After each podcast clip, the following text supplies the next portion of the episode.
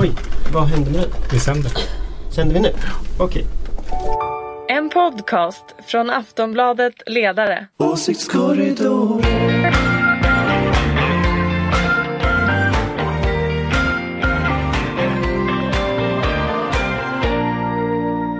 Jaha, då är ni välkomna till Åsiktskorridoren, en podd från Aftonbladets ledarsida. Idag heter programledaren Daniel Svedin och det är jag. Jag är vikarierar för Anna Andersson. I panelen så har vi Ulrika Schenström, Tjena mors. Anders Lindberg Tja. och Jenny Lindahl från Arena Opinion. Ja. Du har också en bakgrund som kommunikationschef för Vänsterpartiet. Ja. Och du är eh, gäst kan man säga. Jag är Eller, gästen. Ja, vikarie för någon annan helt enkelt. Du var med förra veckan också i Ja, från bokmässan. vikarien. Ja. Är du glad att vara här igen? Jag är så jätteglad att vara här. Jag är ju eh, trogen lyssnare. Mm. Ehm, så att eh, ja, det, det är alltid roligare då än om man, det känns som att man liksom när man sitter och lyssnar på er podd så känns det ofta som man vill delta i samtalet och lägga sig i och kanske ha synpunkter och nu får man ju då möjligheten. Verkligen. Jag skulle bara vilja kolla av en sak. Känns ju sådär om jag ska vara ärlig. Men nu ska jag kolla av en sak. Min, min bild är av att våra vänsteristiska lyssnare, deras Mm. liksom, favorit i podden är Ulrika. Stämmer Mm, Är det det? inte fantastiskt? Jo men vänstern älskar ju eh, borgare som inte är superborgerliga. Alltså Som När inte högern- är ondskefulla Den hörde Ja. klinga nu var Ulrikas liksom, guldkopp. Guldkopp. Den moderata guldkoppen. Macchiato. Ja men när någon som är höger säger någon, någonting som även folk som är vänster tycker så blir de så otroligt mycket gladare än när någon som inte är höger säger Verkligen samma sak. ondskefull. Ja. Mm. Q-reformer. Exakt. Eh, ja, jag tänker att vi börjar. Eh, det har ju inte hänt så mycket. Eller det har hänt ganska mycket. Egentligen har det ju inte hänt program. någonting. Ja, då var det över. Det har hänt ganska mycket men kanske inte. Men hur som helst. Ulf Kristersson har fått eh, uppdraget att sondera terrängen om han ska kunna bli statsminister.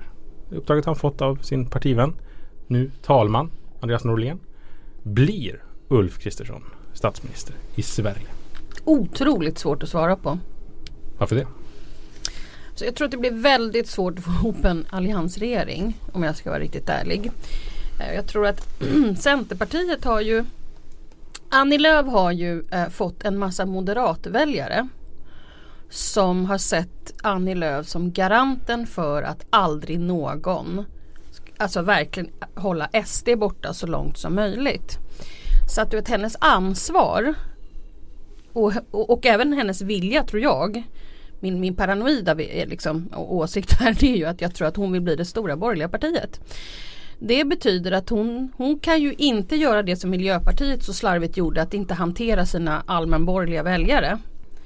Eh, vilket de ju verkligen gjorde genom Romsons klantigheter i Almedalen 2014 när hon sa det här om hög, högerhänta vita, vita välutbildade män. Hon ville egentligen ta fem, feministiskt initiativväljare men vad hon gjorde var att de här kvinnorna tittade i Aktuellt-soffan på sin man och tänkte herregud hon är vänster. Mm. Och så undrade de var de skulle gå sen. Och nu har många av dem gått till Centern.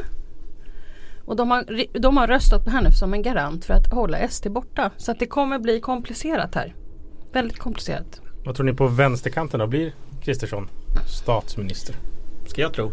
Du kan få tro. Jag, jag tror att, eh, jag vet inte heller men däremot så tror jag att jag tror man ska inte, jag ser att alla kommentatorer räknar ut honom som, som ny eh, statsminister. Det tror jag är fel. Jag tror att det fortfarande är ganska öppet vem som blir.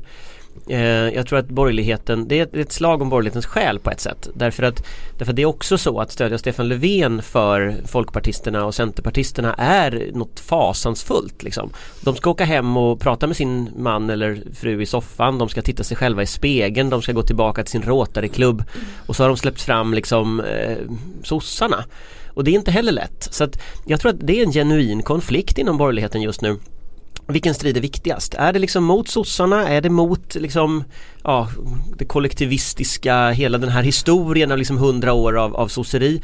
Å ena sidan, å andra sidan så vill man ju inte ta i SD med tång. Och jag tror att det är en genuin, jag tror de slits verkligen där. Så jag, jag tror det är för tidigt att räkna ut Kristersson. Logiskt sett borde det inte bli han. Eh, Men, men, jag håller med dig om den här vet inte. splitten. Och den, den här splitten är ju komplicerad och man kan ju säga så här, Gösta Bohman fick ju ihop den här splitten i Jag Moderaterna. måste nästan säga vad han gjorde för att folk Han ska... var alltså partiledare på och han 70-talet. fick ihop den konservativa och liberala. Och den liberala Mm. falangen i Moderaterna. Men den där börjar ju komma fram nu. Alltså folk börjar ju visa vilken, vilken sida i det här de står i. Så att man kan ju säga så här. Att, att eh, som moderat kan jag säga att den största arbetsuppgiften handlar ju inte om att sätta sig i regering. Den största arbetet handlar ju om att rädda det här partiet från att inte splittas i två delar. Eller åtminstone i tre. Men om man går på alla utfästelser som alla har gjort, eh, som de är lite olika starka. Men så finns det väl egentligen två alternativ kvar just nu som, som inte är helt, som inte, som inte olika partiledare har gjort utfästelser som gör helt omöjliga. Eh, och det är väl egentligen antingen en eh, S, MP, L, C-regering med till exempel Annie Lööf som statsminister. Vilket jag tycker, då känner man inte så många socialdemokrater om man tror att det kommer bli så. Men Nej, det eh, det, det, det är den ena som inte folk har sagt, det här kommer inte, det här kommer inte hända. Och den, an, den andra möjliga är ju en M-KD-regering som Centern och Liberalerna släpper fram för att de tycker att det är mindre jobbigt än att sätta sig i en regering med stöd av SD. Eh, och den ena utav de här två, alltså båda de här två är ju möjliga att få igenom. Den ena kan Kristersson lägga fram om två veckor om han vill. Eh, och det tror jag han kommer göra och jag tror, han kommer, jag tror vi kommer ha honom som statsminister om två veckor. Ja, nej men jag, kan, jag kan hålla med om att han kan bli statsminister men jag kan säga att jag kan lova dig att han kommer inte göra en MKD-regering för det kommer aldrig Annie Lööf eller, eller Liberalerna släppa fram. Däremot kan det bli en enpartiregering med Moderaterna. Därför dumpar Moderaterna KD, då kan L och C släppa fram det.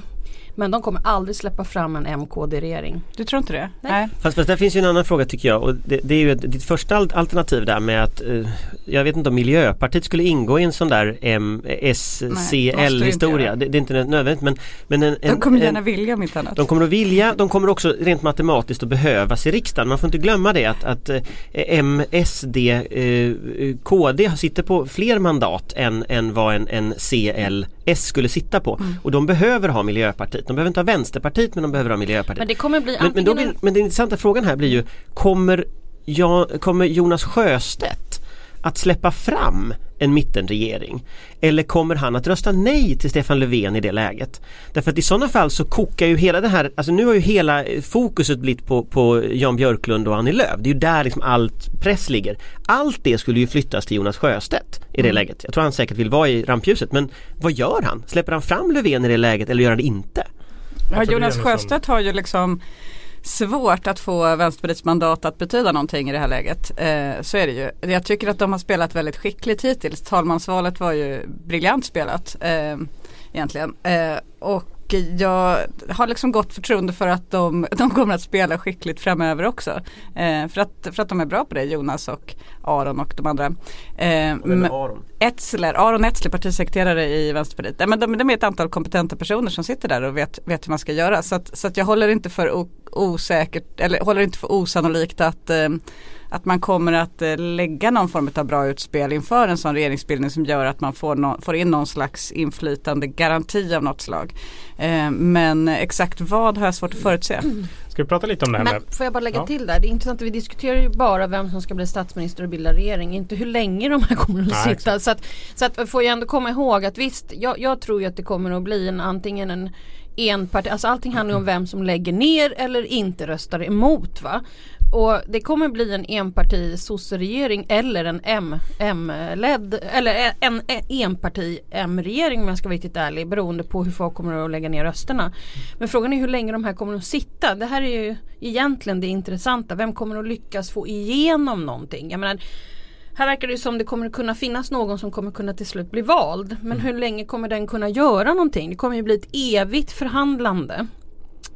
Eh, oavsett vem det blir. Fast tror du att Jan Björklund till exempel eh, denna, Nu har han, han fått något upprop på halsen där i sitt eget parti I och för sig så frågan är vad, vad, vad det betyder men, men, men alltså tror man verkligen att han kommer att släppa fram Löfven utan att få bli utbildningsminister? Det, det har jag så svårt att tänka mig alltså, Till syvende och sist tror jag liksom inte att eh, Han vill ju det han, han, han, han lägga matematiken på vem som får igenom någonting. Jo, men han det är ju- kul att bli minister eller, eller något annat. Det är en regering som snart kommer att falla. Och då är det ju lättare att lägga matematiken på högersidan eftersom man då får igenom en budget. Eh, vilket vänstersidan nästan inte kan få under några som helst omständigheter utan ganska mycket förhandlingar. En mittenregering får inga problem att få igenom sin budget så länge den har Miljöpartiet med sig Eh, så länge den inte har Miljöpartiet med sig så har den jätteproblem. Men, men, men rent matematiskt sett så, så, så kan båda alternativen få igenom en budget men tyngdpunkten, konflikten, den kommer att hamna hos C och L. Alltså, och jag bara tänker att om det nu är de här tre veckorna att, att, att det är så mycket konflikt om de här partierna. Tänk om de nu back, tänk om de backar. De släpper fram Kristersson, Kristersson eh, gör någon abrovinch så att språkligt sett så har han inte samarbetat med SD men i själva verket så har han det på riktigt sådär.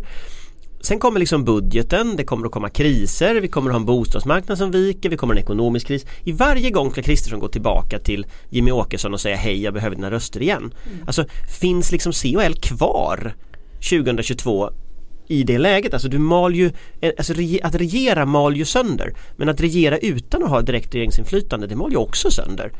Så att, Ja fast vi liksom, behöver ju också ha en riktig opposition. Jag vet inte varför vi aldrig det skulle ju sossarna detta. bli i det läget. Alltså sossarna skulle ju inte ha några problem. Alltså jag tror ju det att är ju inte sossarna någonting dåligt att vara den som är en bra opposition. Nej men jag tror att grejen är att sossarna kommer inte bara vara en bra opposition. Sossarna Nej, kommer att men jag göra. Fast sossarna kommer att göra det de gjorde Det med, eh, med vänsterpartisternas eh, Den här, vad kommer inte på människan hette, den här eh, talmanskandidaten Lotta Johansson Fornarve. Lotta Jo- Jonsson Fornarve Hon, eh, sossarna gjorde ju något helt unikt Att de röstar på en vänsterpartist För att få eh, liksom bort Björn Söder Det är unikt i Socialdemokraternas historia men det som är så spännande med också att det händer det betyder att, det betyder att sossarna är beredda att använda Miljöpartiet, Vänsterpartiet till vad som helst. Jag tror att i samma sekund som Kristersson kliver fram och säger nu vill jag bli statsminister så kommer eh, vad heter det, Magdalena Andersson att kliva fram och säga och förresten vi har diskuterat med Vänsterpartiet och Miljöpartiet om att lägga fram en budget. Och då sitter 144 mandat bakom en budget i riksdagen. Och då räcker plötsligt inte de där Kristerssonska mandaten längre. Då måste han ha med SD. Så att liksom, det är ju så sossarna kommer att spela detta. Och då, och då vet det tusan kommer C och L att klara det. För de kommer ju i sådana fall i fyra års tid tvingas rösta med SD i varenda viktigt beslut. Ska vi prata lite om, om det här med blocköverskridande samarbete. I, I veckan så twittrade Annie Lööf att blocköverskridande samtal och samarbete är bara viktigt om S ska bibehålla makten. Inte annars, enligt S. Eh, är Socialdemokraterna maktfullkomliga? Är det så? Har hon rätt i sin bild att det är bara, blocköverskridande är bara viktigt? Men jag det här är jag ju, ja förlåt. Nej men får jag bara, för att det är jättekonstigt att liksom plötsligt låtsas som att blocköverskridande samarbete är ovanligt eller att det är någonting som inte sker hela tiden. Eller, jag menar, vi har ju massor med frågor som kärnkraften eller migrationspolitiken eller som liksom ligger, pensionerna där vi har haft eh, decennier blocköverskridande samarbeten. Ehm, och så den enda, den enda liksom nyheten skulle väl vara om man har en blocköverskridande budget. Eh, allt annat är ju precis som det alltid har funkat. Så att jag tycker att diskussionen är lite märklig. Och jag tycker att det är väl viktigt att, jag menar det är det som är demokrati, att vi har röstat på ett antal partier som utgör ett antal mandat i riksdagen och i olika politiska frågor så ser de här majoriteterna olika ut. Eh, och, och, så, och det manifesterar sig också i politiska beslut. I vissa politiska beslut så röstar, så, alltså regeringen lägger ju inte förslag som man inte får igenom riksdagen i allmänhet. Och, utan istället så måste man göra blocköverskridande och så sker det ju hela tiden. Frågan är bara, ska budgeten också vara blocköverskridande? Eh, så att egentligen är det inte så stor skillnad tänker jag. Nej. Fast jag, jag tänker så här att, att det här med sossarna maktfullkomliga eller inte. Alltså jag, jag tror på ett sätt att alla partier måste vara maktfullkomliga för att vinna. Och jag, jag är så fascinerad av Moderaternas kampanj för de har liksom bedrivit en kampanj som bygger på att sossarna har en elak kampanj mot dem. Och liksom någon gång var tredje dag, var fjärde dag så har han den här, jag kommer inte ihåg vad han heter, han vi- vice partisekreterare, Anders Edholm va? Vice partisekreteraren i Moderaterna, han har hoppat upp och sagt nu har sossarna varit elaka igen. Och sen så och sen har det bara blivit, det har inte blivit kommit något mer. Och det är liksom som, Men som vad är det han har tyckt var elakt? Ja det var någon, någon jag Jag såg pratat om eh, marknadshyror. eh, Tycker men- jag ju inte om. Sossarnas kampanj har varit elak, LOs kampanj har varit alla, alla har varit elaka mot Moderaterna.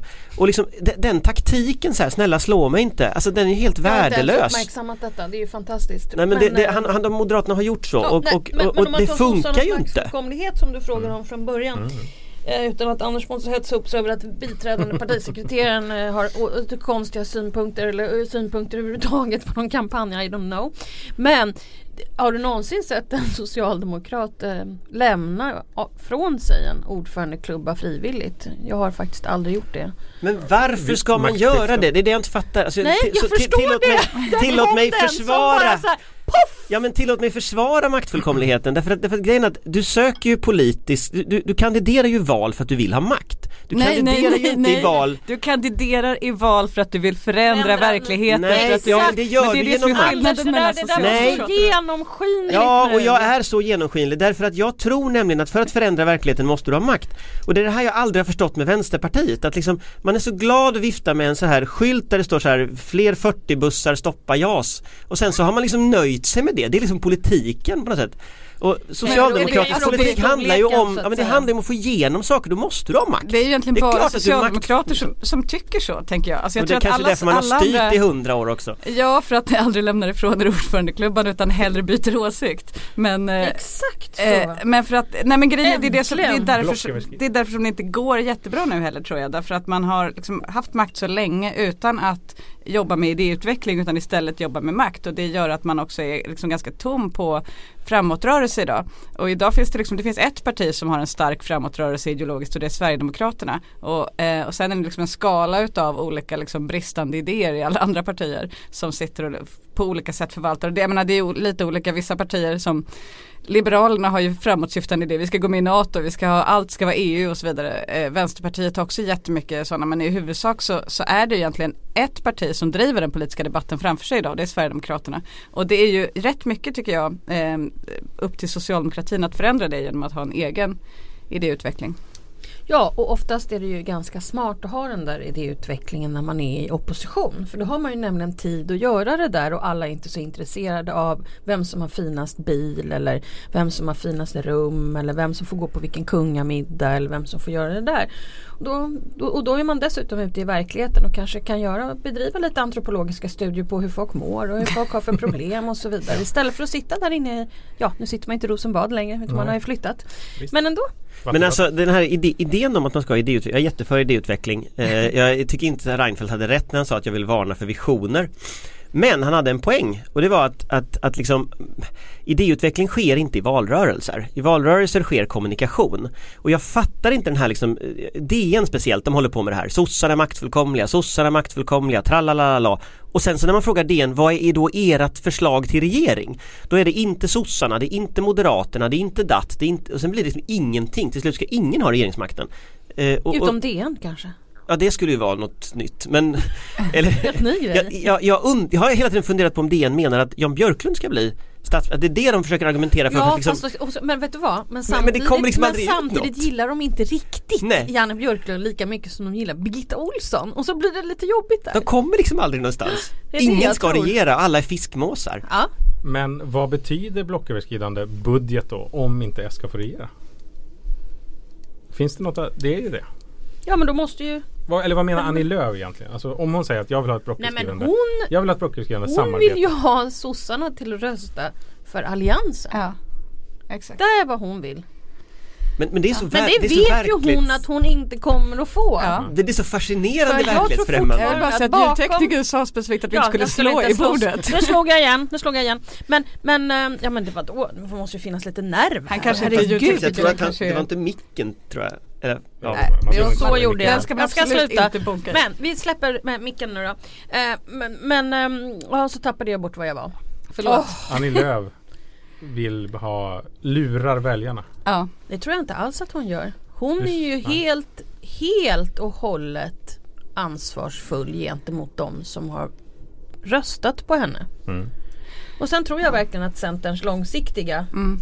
är att bli det stora borgerliga partiet. Mm, absolut. Men, men kan vi får bara, vi kommer ju ha en regering om två veckor. Eh? Kristersson-regering. Ja, du det? är liksom, det här är så, eh, bara, vi bara sitter och tuggar runt och det gör alla andra också i medierna. Kan vi inte, kan vi inte, kan vi inte kan vi hinna med lite den enda politiska frågan som som är en politisk fråga som, som inte handlar om spelet.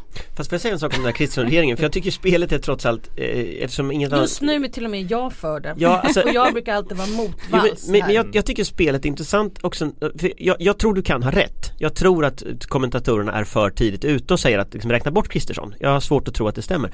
Men det finns en intressant grej med det där för att eh, jag tror det var Jan Björklund som sa det att han vill inte sitta i en regering som tillträder i oktober och avgår i december. Och, och det är ju så att, att i, någonstans i mitten av november så måste du ha en koll på vad du vill ha i den där budgeten. För sen så kommer processen liksom att hijacka dig. Och i december så är det faktiskt omröstning om den här budgeten. Och då är frågan så här, vad blir kvar av de här reformerna? För, för Reinfeldt tog ju tre år på sig att liksom förbereda ett reformpaket som han kunde sjösätta. de här borgarna som sitter nu de har inte haft någon tid alls att förbereda det och de här, den här tiden ägnar de ju åt att bråka med varandra.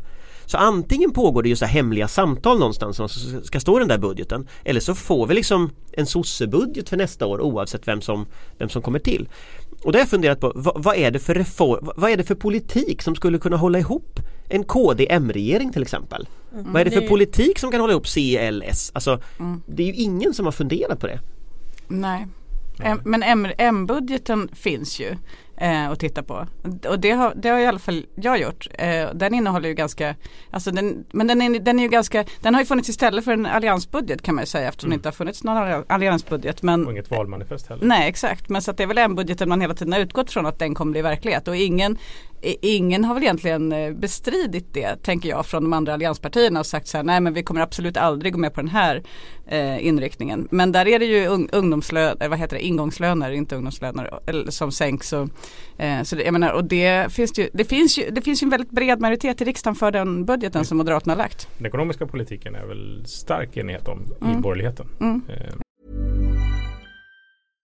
Hey, I'm Ryan Reynolds. At Mint Mobile, we like to do the opposite of what Big Wireless does. They charge you a lot, we charge you a little. So naturally, when they announced they'd be raising their prices due to inflation, we decided to deflate our prices due to not hating you. That's right. We're cutting the price of Mint Unlimited from $30 a month to just $15 a month. Give it a try at mintmobile.com slash switch. $45 upfront for three months plus taxes and fees. Promo rate for new customers for limited time. Unlimited more than 40 gigabytes per month. Slows. Full terms at mintmobile.com.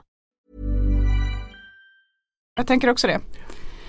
Men eh, en liten, liten utvikning bara kring det politiska läget och vem som, vem tar, vem som tar vem. I, i, Hörby så ska SD få, få makten genom eh, valtekniskt samarbete nu Jag hörde med, honom på med, P1 Morgon i morse. med Moderaterna. Och i Sorsele så ska V styra med C. Betyder det här som händer ute i landet någonting för eh, regeringsbildningen i Stockholm? Eh, nej. Ja, De stora städerna betyder nog något. Alltså att, att MP går över blockgränsen i Stockholm betyder nog någonting. Att L går över blockgränsen i Uppsala betyder nog någonting. Men gud vad moderata väljare kommer vara förbannade i Stockholms innerstad. Därför att det finns ju ingenting som moderater tycker så illa om som Daniel Heldén. Så det här kommer bli så Jo, fantastiskt. det finns nog en sak. Hans cykelbanor. Ja. Och de kommer och, nu och, att- och gågator som moderater bara va Helt vansinniga eftersom de inte kommer igenom med sina bilar. Jag tänker mig så här, miljoner moderater i suvar tänker jag som åker runt stadshuset nej, här i de är vid cirklar. telefonplan. Det är där de är. Mm. Suvarna. Fast jag tycker faktiskt att miljö, jag tror att Miljöpartiet gör bort sig i Stockholm för att eh, det finns, alltså orsaken till att sådana som jag som är liksom tribalist-människor aldrig skulle kunna rösta på, på MP Det är ju just att, att de kan gå över blockgränsen Men väldigt många vänsterpartister, socialdemokrater, fiare tänkte nog i det här valet att ja, men Miljöpartiet låg ju så risigt till man Ja. har stödröstat på dem. De människorna kommer ju nu att göra den här liksom känslan att det där är liksom, eh, ja så att Men, ja, men tänk då mm, på alla jag undrar om- moderater eller folk som är allmänborgerliga som har väldigt mycket röstat på just M på grund av att få bort Daniel Heldén och nu får Daniel Heldén hela tiden. Det kommer ju bli helt Det- vanligt. Det är ändå roligt. Jag ser framför mig Anna König Järlemyr klippa band till fler cykelbanor. Cykelbanor och alla moderater kul. kommer få hjärtinfarkt. Just det här cykelbanor också i mitten av vägar. Men jag det tror han finns kommer ju få hela Sveavägen, det har jag skämtat om hela veckan. Han får helt enkelt hela Sveavägen, bara hon får makt. Man får cykla mot trafiken i Söderledstunneln. Det är också bra. Eh, en kollega, jag kanske berättat det på den tidigare, åkte ju taxi med eh, en taxichaufför som körde bilen förstås eftersom det var en taxi. Eh, och han berättade då att han var mycket arg på Daniel Heldén. Yrkeschaufförer är ju jättearga. Och då berättade då kollegan för taxichauffören att jo men han kommer sannolikt att styra vidare.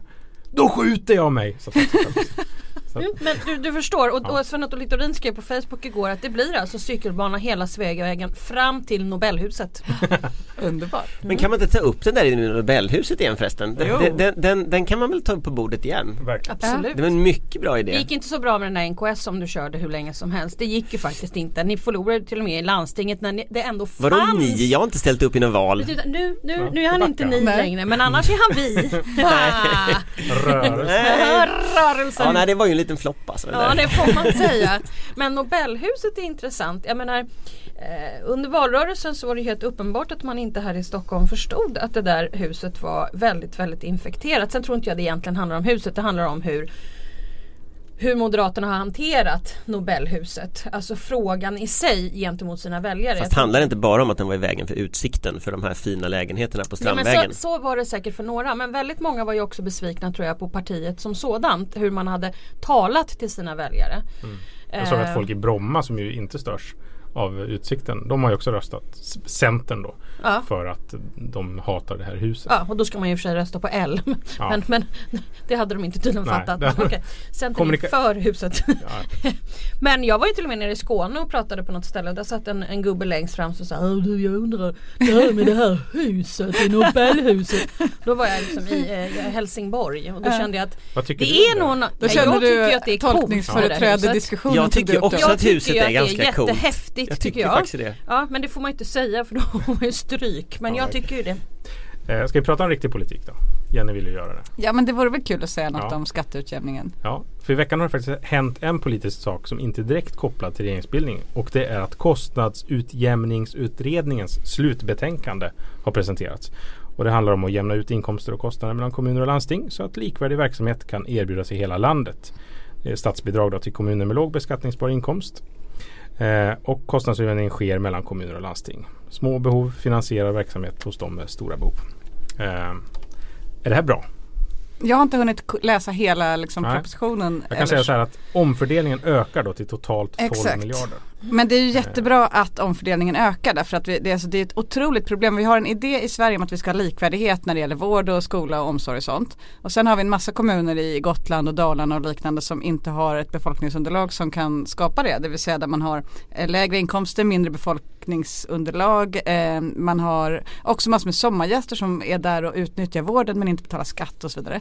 Och sen så har man å andra sidan kommuner som Danderyd och Täby där folk bara bor, tjänar jättemycket pengar, betalar skatt och så. så, jag menar, så att, att öka den utjämningen det är ju helt eh, fundamentalt för att vi ska ha någon slags, alltså det Sverige som vi tror att vi vill ha ska kunna finnas kvar. Det krävs ju att eh, pengarna stannar kvar i alla fall i Stockholm tycker jag. Därför att det behövs väldigt mycket bostadsbyggande. Att vi håller på hela tiden och betalar liksom Malmös konserthus och sådana här saker är ju helt sinnessjukt. Så punkt. Där är jag klar. Fast, fast det är inte riktigt så det är. Men, jo men, det är precis Nej. så det är. Nej, men Jo. Nej. Nu är ni tre mot en. Jag vill Jag bara är- säga det. Nej, men jag, är en, jag är Nej, en, säger vi. jag är bara en. Eh, men jag tycker nog att man kan ta bort kommunalskatten helt och hållet. Eh, att man liksom kan stryka kommunal och landstingsskatten, ta in pengar över hela landet och fördela dem efter behov. Alltså jag, jag har aldrig fattat det här med att det ska vara liksom, bara för att man är född i Danderyd så ska, där skattekraften är högre så ska man liksom kunna ha, ha lägre skatt. Men däremot om man är eh, född i Botkyrka där det är liksom skattekraften är lägre men behoven är större, ja, då ska man ha högre skatt och sämre service. Alltså jag har liksom aldrig fattat det upplägget utan det är bättre i sådana fall att man tar in skatt över hela linjen och sen betalar ut efter behov till de här kommunerna. Jo, men då ska det inte handla om skrytbyggen som ska byggas utan då är det så i alla fall kommuner som verkligen Men haltar. alltså det är ju kommuner Jo, det som är ju- verkligen haltar runt om i landet som Fast behöver Malmö, pengar. om men man- om man jämför- man man- kan ju inte lägga pengar på massa skryt. Lägg det i så fall på de kommuner som verkligen behöver hjälp med vård, skola, omsorg och inte skrytbyggen. Fast jämför man Malmö till exempel med Danderyd så är ju inte så här det stora problemet i Malmö skrytbyggen utan det är ju liksom en befolkningssammansättning som gör att skattekraften Ja, är mycket är lägre än. Danderyd. Och, och, och det, som, det, det, som jag, det som jag inte har fattat med det här kommunala, alltså jag fattar den kommunala självstyret, jag tycker det är viktigt med kommunalt självstyre Men jag fattar inte den här idén om att de som redan har det bäst, de ska betala lägre skatt och få ännu bättre service Medan de som har det sämst ska betala högre skatt och få sämre service Alltså det konceptet är något fundamentalt fel med. Och tittar man då på de här småkommunerna som så här Arjeplog och ja, Sorsele nämnde vi förut. Det är klart att vill vi att hela Sverige ska leva då måste vi ju fördela om pengar från oss här till till eh, där, där man inte har så mycket pengar. Men det är ju uppenbart liksom. Men jag tror också Och då kan man ju likväl skrota hela det kommunala skattesystemet och bara ta bort det där inte till staten istället. Det Jag en håller egentligen med dig Anders men grejen är att, jag säger som Carl Bildt sa till mig en gång, det är en politisk omöjlighet, det vet du lika väl som jag. Ehm, för att i partierna så består partikongresserna till 90% av folk som är kommunpolitiker. Så att, att få igenom i något enda parti att man ska skrota det kommunala självstyret är ju en politisk omöjlighet, även om det är rimligt. Men finns det inte en poäng i det här Ulrika säger då? Att liksom, jag har sett andra moderater skriva, prata om att Stockholm används som hela landets spargris. Att eh, Stockholmregionen då blir av med 1,6 miljarder. Eh, det är för landstinget mer än vad det varje år kostar att driva Södertälje sjukhus. Mm. Slår inte det här orimligt mot Stockholm? Jo det gör det. Nej det ju gör det Vi har inte. ju lägre kommunalskatt.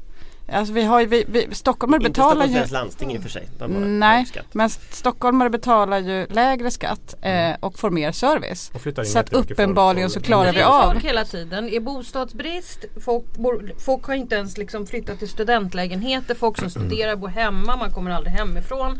Det finns hur mycket som Men, helst men allt som det här stämmer här. men, men svensk ekonomi bygger heller inte på att man gör powerpoints i Stockholms innerstad utan det bygger liksom på att det här långa biten utanför tullarna finns där Ja, som producerar liksom batterier, som har energi, som har allting och det är klart att Stockholm, eh, eh, det är ju inte så att den typen av skatteintäkter går lokalt på de ställena. Det är inte så att svensk export, till exempel Göteborgs hamn står för 25% av svensk export. Ska Göteborg ta alla de intäkterna då? Alltså Sverige är inte en federation, Sverige är ett land och det är klart att då måste man fördela de här sakerna över hela landet. Så jag tycker inte det är något konstigt egentligen. Sen är det ju så, moderater i Stockholm vill ju inte betala skatt till utjämningssystemet. Det har ju varit en konflikt som hela tiden pågår. Det vore ju skönt med den här utredningen om man kunde bli av med den konflikten. Så, va? Men en jag vet konflikt inte. vi behöver bli av med. Jag är inte så jättebra. säker på att det blir något av den där utredningen men det är väl, det är väl ett kul inlägg i debatten. Får jag bara lägga in också att en anledning till att vi har bostadsbrist, alltså att det inte byggs för låginkomsttagare är ju att det finns ett incitament till exempel i Täby eller Danderyd eller så att inte bygga för låginkomsttagare eftersom man då får sämre skattebas helt enkelt i, i sin kommun. Så att eh, jag menar, och det skatteutjämningssystemet hjälper ju även mot att tagga ner det incitamentet något. Jag kan ju säga också att den här eh, slutbetänkandet kommer inte skickas på remiss. För de tyckte att det får man inte göra eh, när det nu är eh, en interimsministär. Aha, Så vad som intressant. händer med den här utredningen, det får vi se. Mm. Vi får se om den skickas på remiss när Uffe K tar över eller vem det nu blir. Fast, fast ja, jag, jag såg den här tolkningen, det är en helt orimlig tolkning. Alltså ska man, ska man titta på grundlagen och ska man vara lite petig så är det så att en övergångsregering kan göra allt en vanlig regering kan utom eh, utlysa nyval.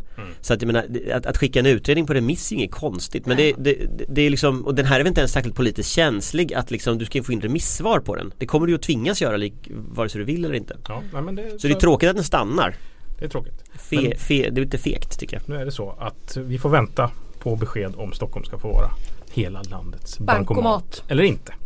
Eh, nu tror jag att vi är nöjda för idag. Tycker inte ni Och när också? detta sänds kommer vi inte ha en regering.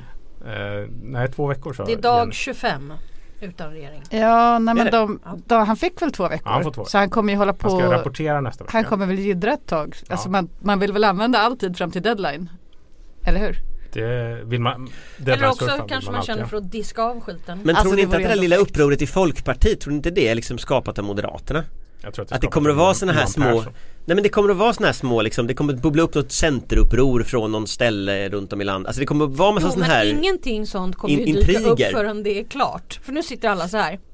Ja men Folkpartiupproret bara- dök upp igår Mm. Dagens Industri har ju en sak idag ska vi säga att, att det finns eh, Jan Björklund har inte sin riksdagsgrupp med sig. Det finns Jan Björklund ska enligt de här källorna ha sagt att vi bäddar nu för att släppa fram en S-regering där vi kan ha någon pos- position. Mm. Och då finns det då ett uppror mot, mot honom. Han har inte stöd för det i sin riksdagsgrupp. Fast det var lite roligt för den enda, den enda som var ute och pratade sen såg man Det var ju såhär Carl B Hamilton och så vitt jag vet så avgick han 2014 Men i alla fall han kanske, hans ande kanske svävar över Det ska bli väldigt riksdagsgruppen intressant att se sen hur, de här, hur det här än går. Hur många som kommer att ha svikit sina väljare på ett eller annat sätt. För det kommer ju att ske. Någonstans. Det finns väl egentligen bara Mm. två, tre partier som aldrig kommer svik, kunna svika sina väljare. Sverigedemokraterna, Vänstern. Vänsterpartiet. Och S. S kan ju aldrig det. är om de går med Moderaterna men det, är ju, det går ju inte. Fast S kan inte svika sina Nej. väljare tror jag som, som, som, som Eftersom- Löfven har Eftersom det enda de har manövrerat lovat är att de vill ha makt. Ja men Löfven har ju sagt så här, vi ska bilda regering med vem som helst Ja. Och Det är ju svårt att liksom, Ja. eller, så- Det eller så går vi i väldigt- opposition, alltså det är Det är svårt ett starkt bud. Ja. Det är svårt liksom att svika någon då Ja, med det sagt så tar vi helg kan vi säga. Det är torsdag idag men vi tar helg. Tack! Trevlig helg! Ulrika Trevlig helg! Tack. De som har suttit i panelen. Ulrika Schenström, Jenny Lindahl och Anders Lindberg. Då! Hörs.